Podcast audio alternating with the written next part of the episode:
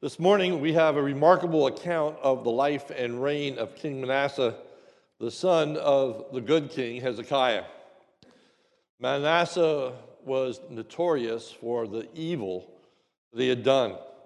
Nevertheless, God transformed the person and character of Manasseh.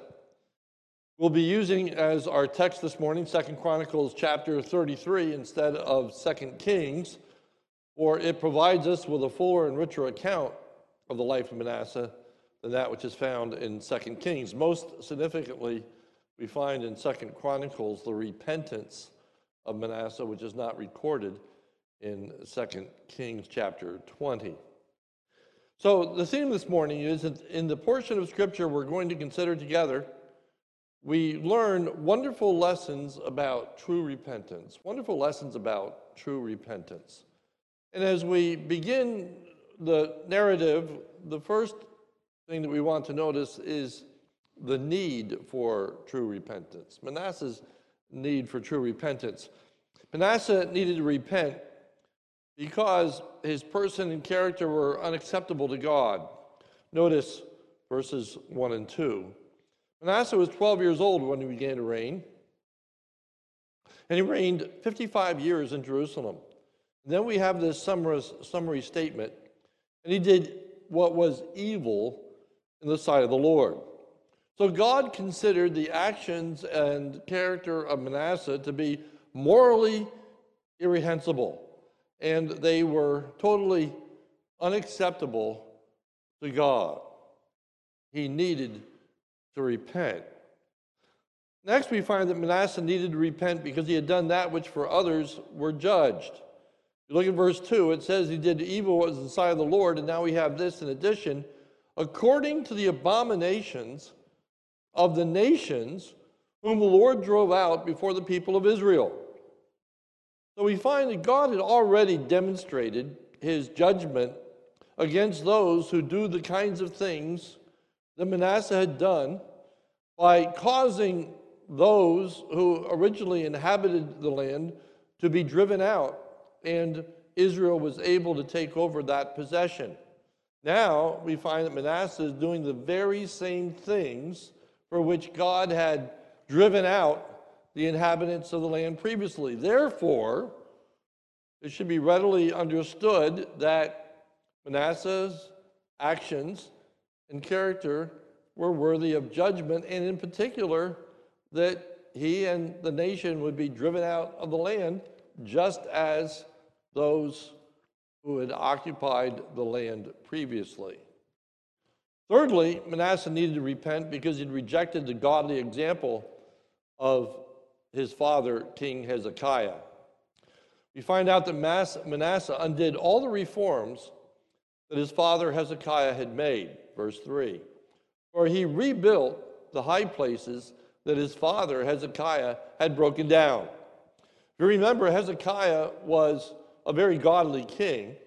In fact, the scripture refers to Hezekiah as being a king like no other in the way in which he trusted in the Lord. And Hezekiah had done many, many reforms in the nation of Israel. There had been great, great commitments that were manifest in his lifetime. But Manasseh undid all the reforms that his father had made. It tells us in verse 3 he rebuilt the high places that his father Hezekiah had broken down. How sad it is when people have a religious and moral upbringing and then turn their back on that faith. That's exactly what Manasseh had done. Manasseh knew better. It was not the way in which he was raised, it was not the way in which he was instructed. And he had an example of a godly father, and yet Manasseh turns his back on all of that religious background and upbringing.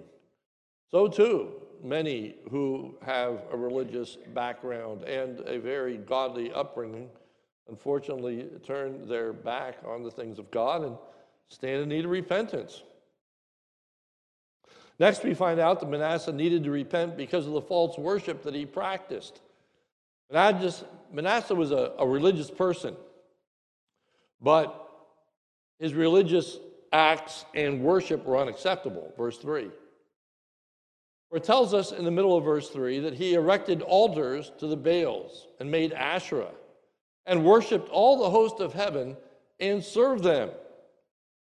Even though he was very religious and was very active in promoting religion, unfortunately, it was the worship of false gods. It was not the true worship of the God of heaven, the true and living God. And as a result, that worship was unacceptable. It needed to be repented of. So, too, we must understand, especially in our day of pluralism, that we understand that not all religions, in fact, worship the same God. Buddha, Allah, and Jehovah are not the same God. It is Christianity and Christianity alone that worships the triune God God the Father, God the Son, and God the Holy Spirit. That is true worship. And the worship of God in any other name or any other form is just as un- unacceptable today as the idols that were erected by Manasseh in his day. God doesn't give brownie points.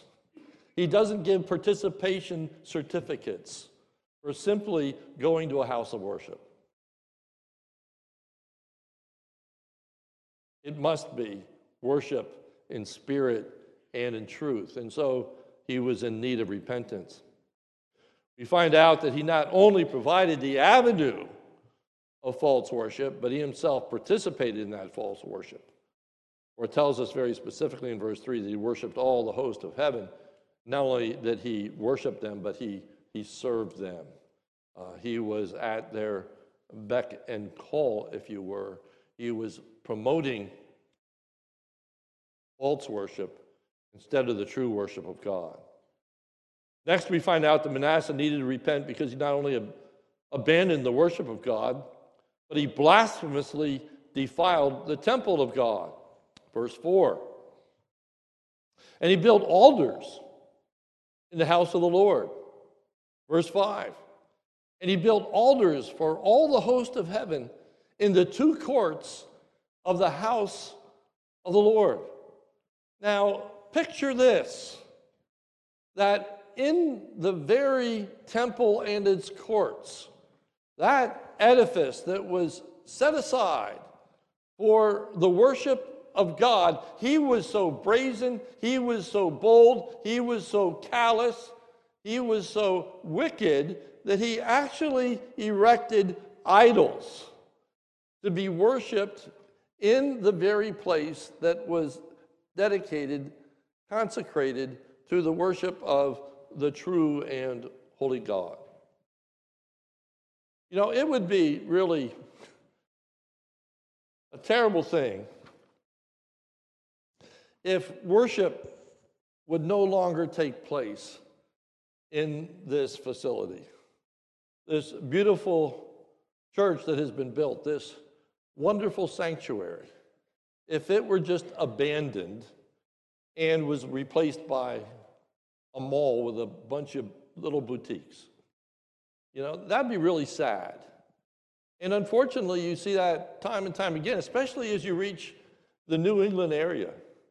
As you look at these beautiful, small, pristine buildings that once housed the, the true worship of God uh, by the Puritans that are now, many of them, stores that sell antiques or there are history museums or all kinds of things, but they're, they're not used for the house of God for worship. All right, that's bad enough.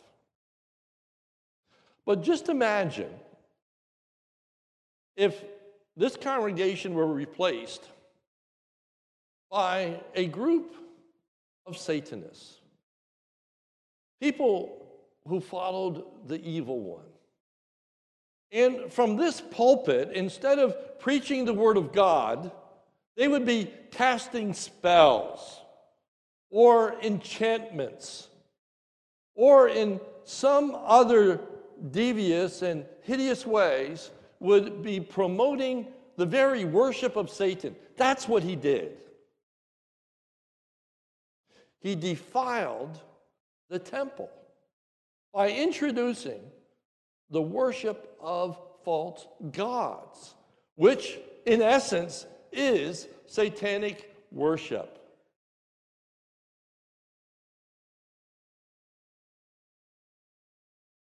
Next, we find that Manasseh needed to repent because he engaged in hideous acts in false worship.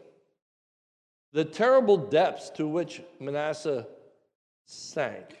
Verse 6 And he burned his sons as an offering in the valley of the son of Hinnom. Burned his sons as an offering in the valley of the son of Hinnom.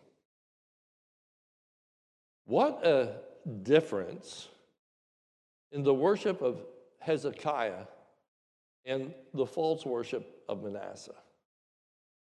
This Manasseh had been brought up in a godly home where he had been treated with favor and kindness and goodness, and where he was instructed and was intended to be a godly king, that he rejects that instruction.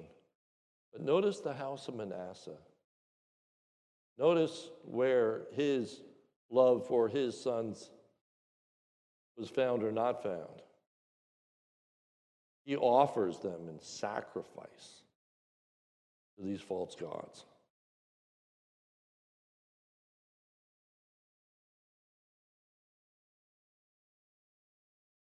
Today, there is not much human sacrifice that is practiced, certainly not in the United States.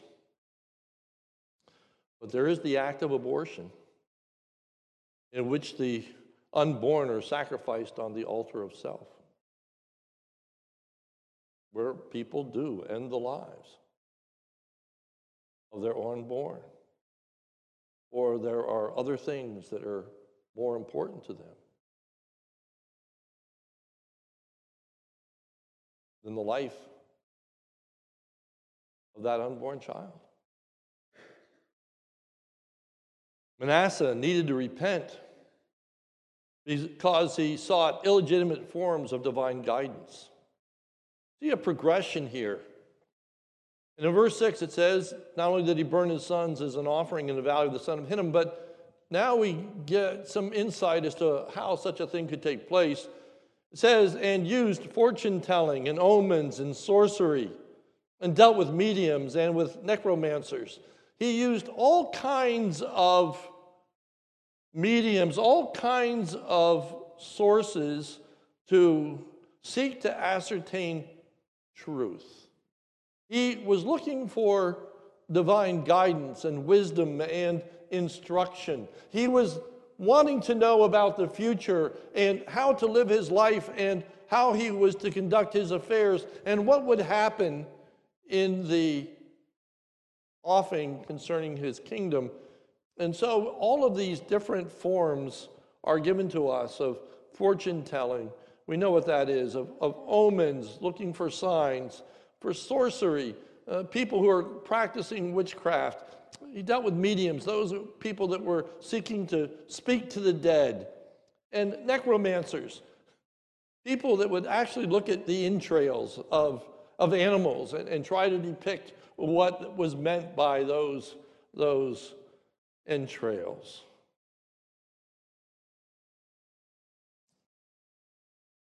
Today, we have people that instead of seeking the Word of God, Look to horoscopes.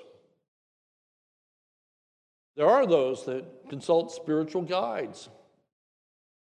There are people today who present themselves as mediums, who say that they can talk to the dead, that they can conjure your father, your great grandfather, or people of renown. There are people that use tarot cards, those that use Ouija boards. And then there is just the idea of authority figures who, because of experience or because of educational training and background, are seen as better resources for governing one's life and making life's decisions than the Word of God. Better to go to so and so than to consult the archaic scriptures. Who would really want to rear their children by the instruction and admonition of the Lord when we can have Dr. So and so tell us the better ways to rear our children? Not only did he seek illegitimate forms of divine guidance, but Manasseh needed to repent because he rejected the rebuke that came from God's word. Verse 10. The Lord spoke to Manasseh and to the people. And then we have these sad words, but they paid no attention. They paid no attention. He listened to the mediums. He listened to the necromancers. He listened to those that were providing him false guidance, but he refused to listen to the Word of God. And so he was in need of repentance, as there are many today that will listen to so many voices, but they won't listen to the voice of Scripture. They won't listen to the authority of God's word. So Manasseh needed to repent because he was on a sure course for judgment. Starting at verse 7. And the carved images of the idol that he had made to set in the house of God, and now these words, of which God said to David and to Solomon his son, In this house and in Jerusalem, which I have chosen out of all the tribes of Israel, I put my name forever. I will no more remove the foot of Israel from the land that I appointed for your fathers, if only they will be careful to do all that I have commanded them, all the law, the statutes, and the rules given through Moses. But Manasseh led Judah and the inhabitants of Jerusalem astray, to do more evil than the nations whom the Lord destroyed before the people of Israel. Manasseh led Judah and the inhabitants of Jerusalem astray. Now we find that not only did Manasseh do the same things that the nations had done before him, now we're told in verse 9 that he did more evil than the nations whom the Lord destroyed before the people of Israel. It was worse. They had sunk to a depth that was more than the pagans around them. Those very people that God had removed from the land because of their wickedness. His wickedness excelled it. How worthy he was of judgment and of being abandoned and for the destruction of the nation. He did worse. He did worse.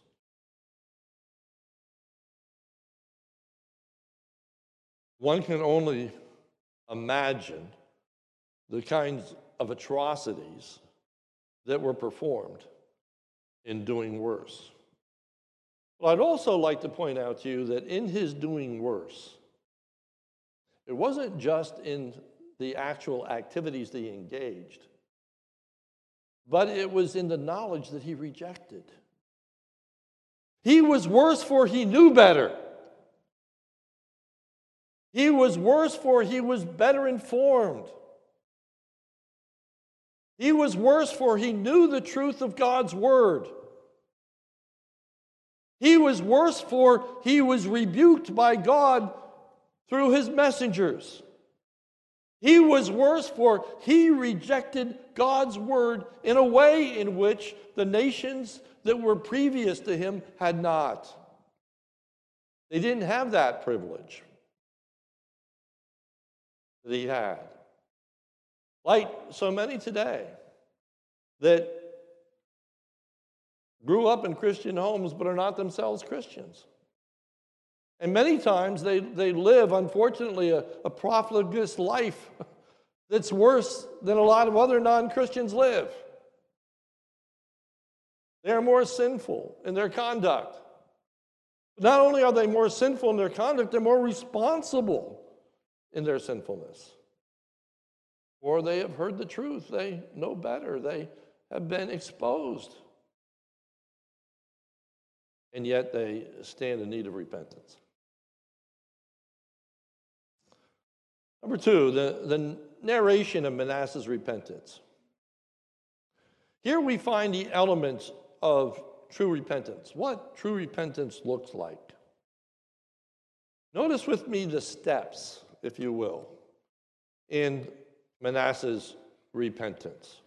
First, God brought consequences to Manasseh's wickedness. Verse 11. Therefore, therefore, because of all this wickedness, because of all the things that he had done, therefore, the Lord brought upon them the commanders of the army of the king of Assyria who captured Manasseh with hooks and bound him with chains and brought him to Babylon. That was not a prophesied event, that was an event that took place. That wasn't future. That happened in his lifetime as a result of consequence of his wickedness and his rejection the Lord brought upon them the commanders of the army of the king of Israel who captured Manasseh with hooks and bound him.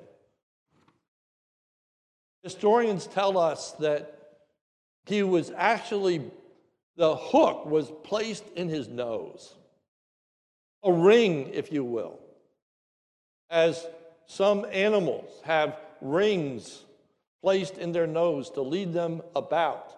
He had a, a ring placed in his nose and there were those that walked before him with a hook that was attached to that ring and led him about wherever they wanted him to go. And he was drugged to Babylon with this hook in his nose. He was in chains. He was in a terrible and deplorable situation because of his sinfulness and his rebellion.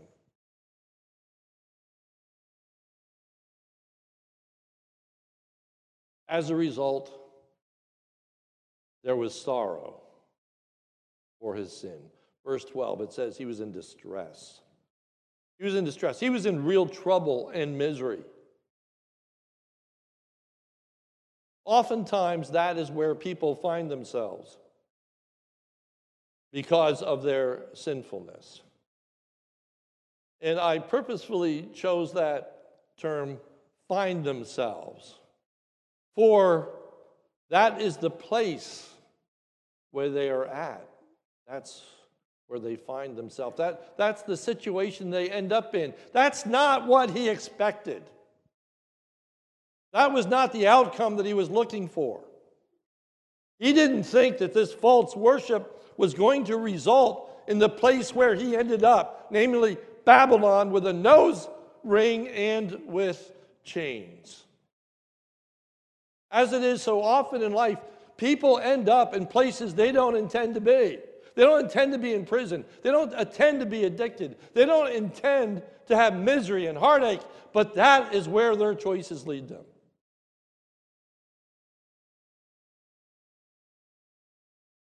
There are a lot of people today in great misery and hardship and heartache.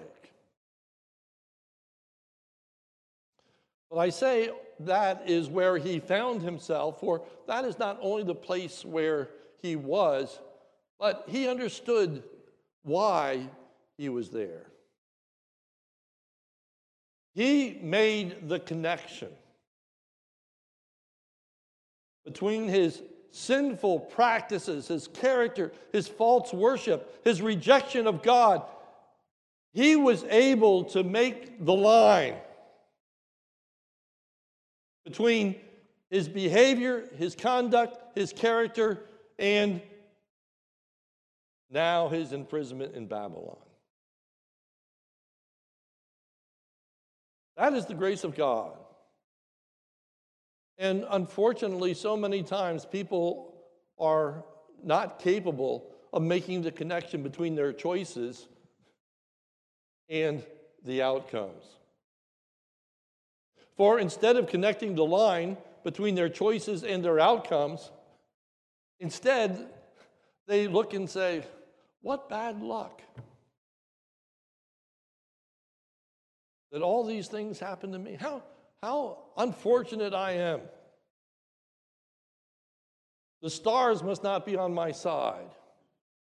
They fail to recognize that actions have consequence, and part of it is, is because our society, our godless culture is telling us we are not responsible for our actions and that you are not to blame for many of the situations in which you find yourself. Don't feel guilty because of where you are at. When in fact, often it is because of guilt. Not always, but all too often. One needs to acknowledge where sinfulness leads. In the miserable state it's, it is. So, in that miserable state, the second step to repentance is he desires God's mercy. Verse 12. It says, And when he was in distress, he entreated the favor of the Lord his God. He asked God to have mercy upon him. He knew that he was unworthy, he knew that he didn't deserve it, but he was asking God to have pity upon him, see him in his distress, and help him. There was a recognition of his sinfulness, verse 12, where it tells us that he entreated the favor of the Lord his God and humbled himself greatly before the God of his fathers. That idea of humbling himself greatly he put himself under the authority of God. He acknowledged his sinfulness, his unworthiness, his unacceptability before God. He owned it.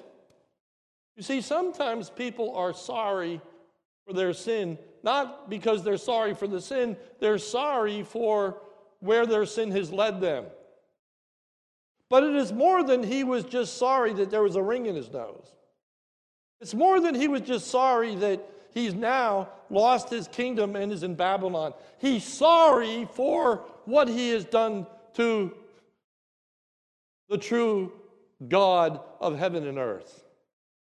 He's sorry that he has dishonored God and his temple. He is sorry. He recognizes the things that he has done, the turmoil of sacrificing his sons. And he humbles himself before God. And he seeks God's forgiveness. God grants that forgiveness. Verse 13. He prayed to him, and God was moved by his entreaty and heard his plea. God heard and God answered his prayer.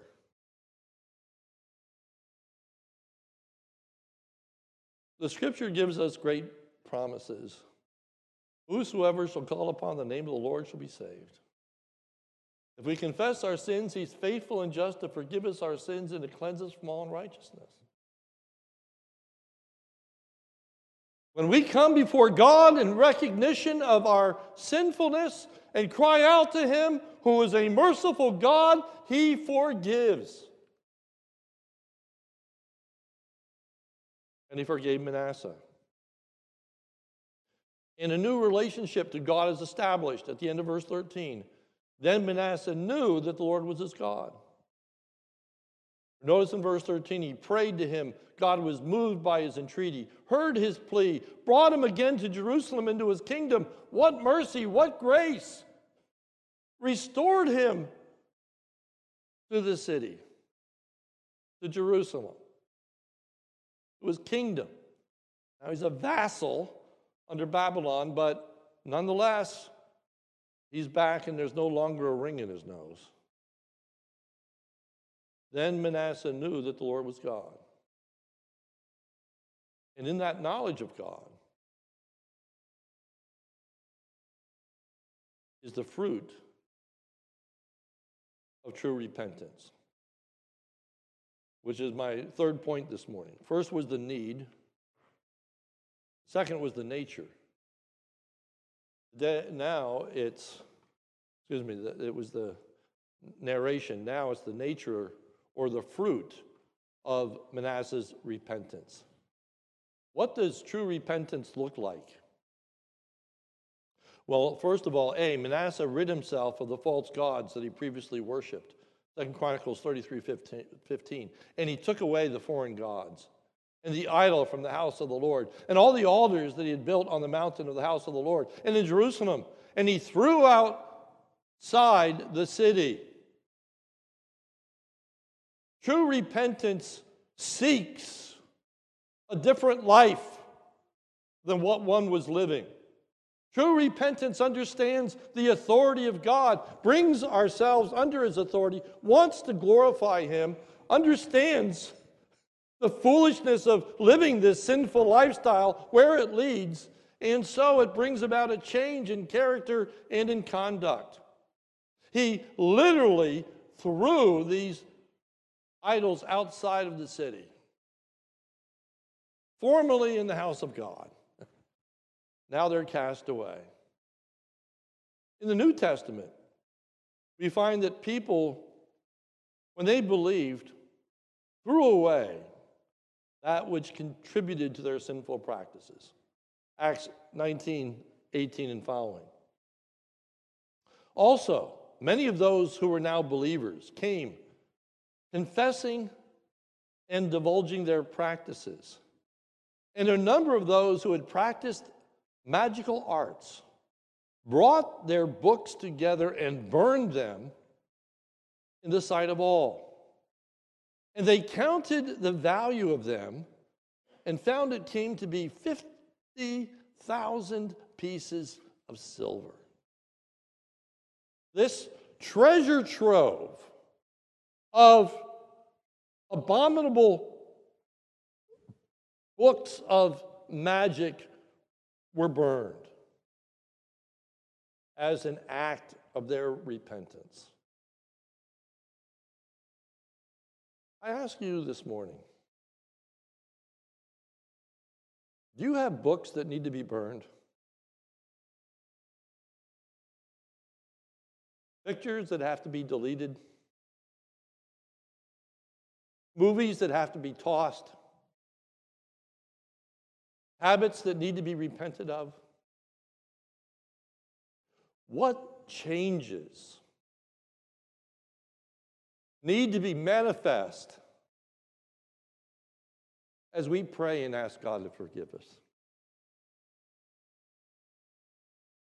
These changes don't merit the forgiveness, they're the outcome. They're the product, they're the fruit. There's a recognition. Not only do I not need these things, I don't want these things. No matter how much money I spent on this collection, I need to get rid of it. I need to get rid of it. Are there things you need to get rid of?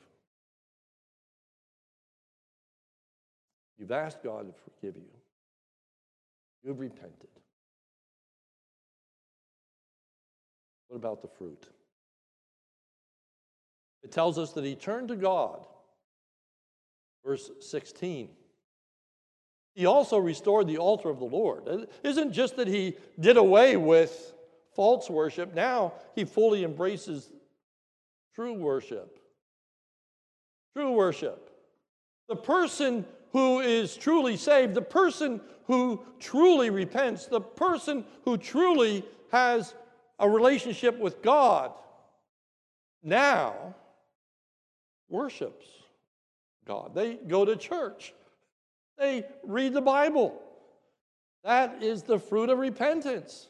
They seek God, they worship God. He now becomes the focal point of life.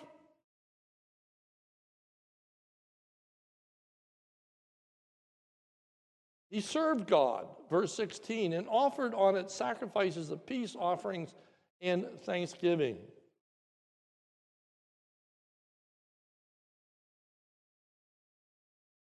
Application here we see the very essence of true repentance, the faithful witness of the scriptures.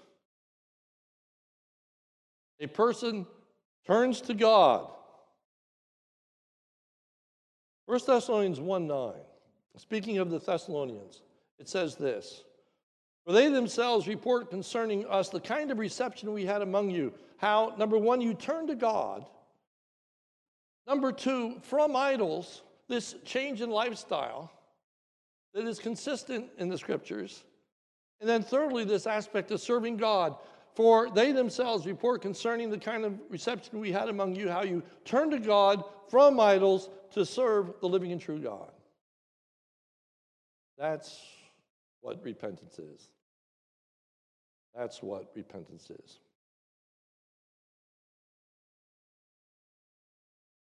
Let's look at the results of Manasseh's sincere and true repentance. First, he was a godly influence upon others, verse 16. He also restored the altar of the Lord and offered on the sacrifices of peace offerings and of thanksgiving. And now these words, and commanded Judah to serve the Lord, the God of Israel. Commanded Judah to serve the Lord, the God of Israel. 180 degrees about face. Up until this point, he led the people astray. Now, in humility, in a willingness to acknowledge that he was wrong, in a willingness to say that he had led them in the wrong direction, now he is saying to these very same people,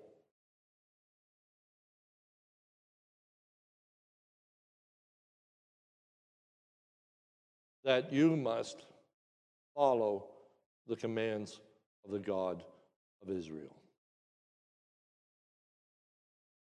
Verse 17 Nevertheless, the people still sacrificed on the high places, with this qualifier, but only to the Lord their God. Had an impact. Had an impact. Again, the grace of God. What the people must have thought when they saw this king carted away with a nose ring, led, paraded through the streets as he experienced great defeat. Now to see this king come back, restored, but changed. That's the blessings of true repentance. For people to see the change in our lives. To see what we once were and what we once did and what once happened to us is now so different because of the grace and goodness of God.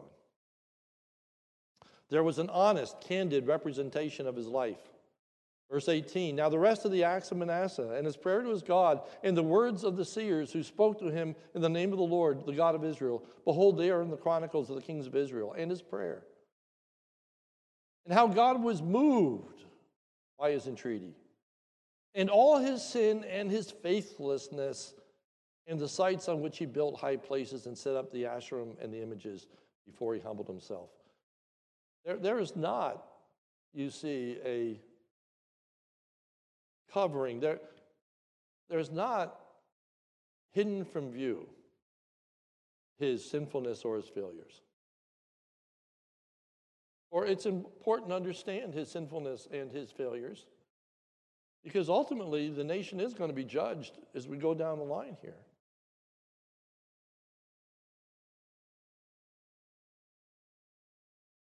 We acknowledge our past, we acknowledge our sinful condition.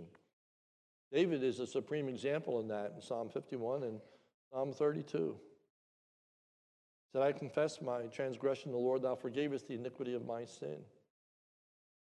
And he recounts his sinfulness. Lessons, lessons, lessons. Well, the first great lesson is all people stand in need of repentance. It isn't that you have to be the most wicked king. Now, it just so happens that he was. But you don't have to be the most wicked person on the face of the earth to stand in need of repentance.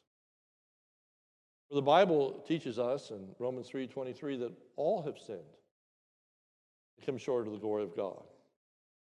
Every one of us is guilty. The wages of sin is death. Every person needs to repent.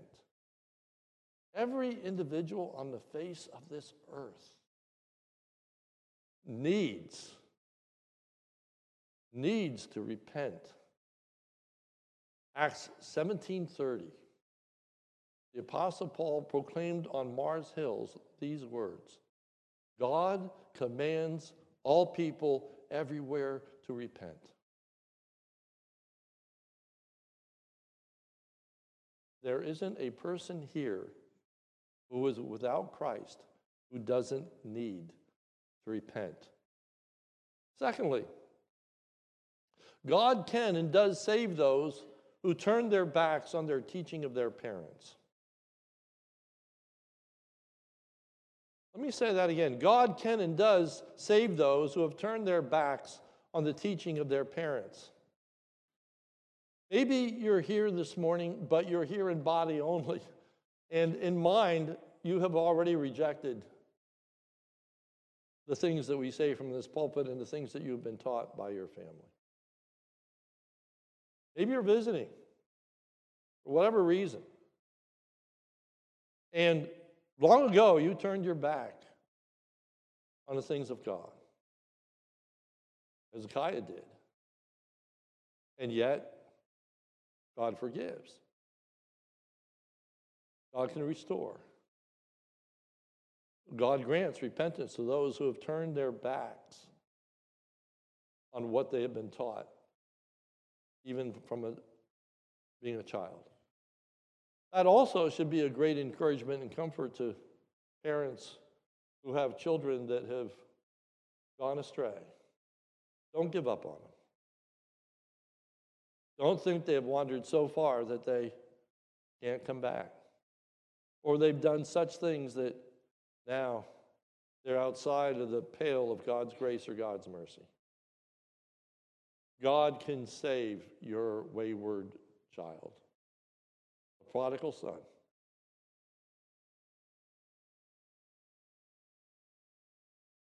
God can and does save those who have rejected the true worship of God, even those that have joined cults, even those that have been involved in satanic practices, even those that have followed the most heinous leaders engaged in terrible acts of false worship. Those individuals are not outside of the pale of the grace of God. God can and does forgive such people. God can and does save people no matter what they have done.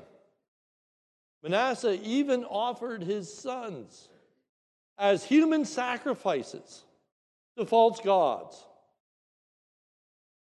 And yet God forgave him. Forgave the sacrifice of his sons on the altar of false gods. I have a phone call that I will never forget. It was a number of years ago now. Person called me on the phone. I answered, said hello, said, This is Pastor Reed. And this woman said to me, She said, Pastor, you don't know me. Said, You've never met me. That I have never met you. But she said, I've heard that you're a man of God, and I have heard that you know the Bible. He said, I have one question for you. He said, I had an abortion. Can God ever forgive me? She wept. I said, He most certainly can and does. And I went to this very passage to share with her the good news of a God who grants forgiveness, who gives grace, who heals and restores. And then she said, I have prayed often for forgiveness. And I said, then you're forgiven. You need to understand that you are forgiven. God, in His grace, forgives us things that even are hard for us to forgive. And maybe you're here this morning and you can't forgive yourself for what you've done to someone or, or to a person you've loved, or you're just in misery and heartache. Not only can you not forgive yourself, but you're asking the question is it really true that God can forgive me? And the answer to that is a resounding yes. Because he sent his son to die on the cross for all sins. All sins. Whatever sin that I have committed, when I trust in my Savior, his blood removes it. It's gone. I'm restored.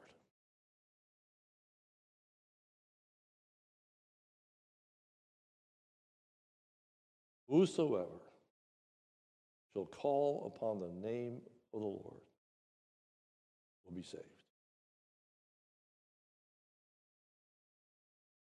I implore you this morning, if you've never ever trusted Jesus as your Savior, that you place your faith and trust in Him, that you acknowledge your need to repent.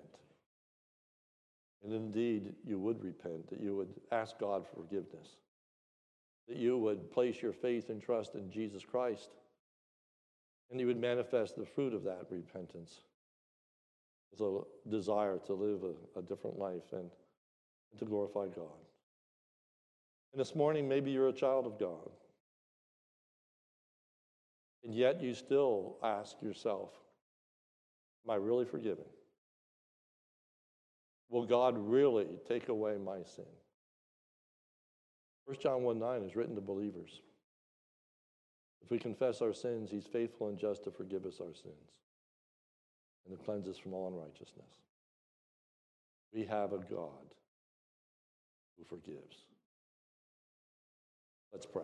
Almighty God, we thank you this morning for you being a God who grants mercy and forgiveness, a God who enables us to repent, a God who commands us, all men everywhere, to repent. And if we do, salvation is ours.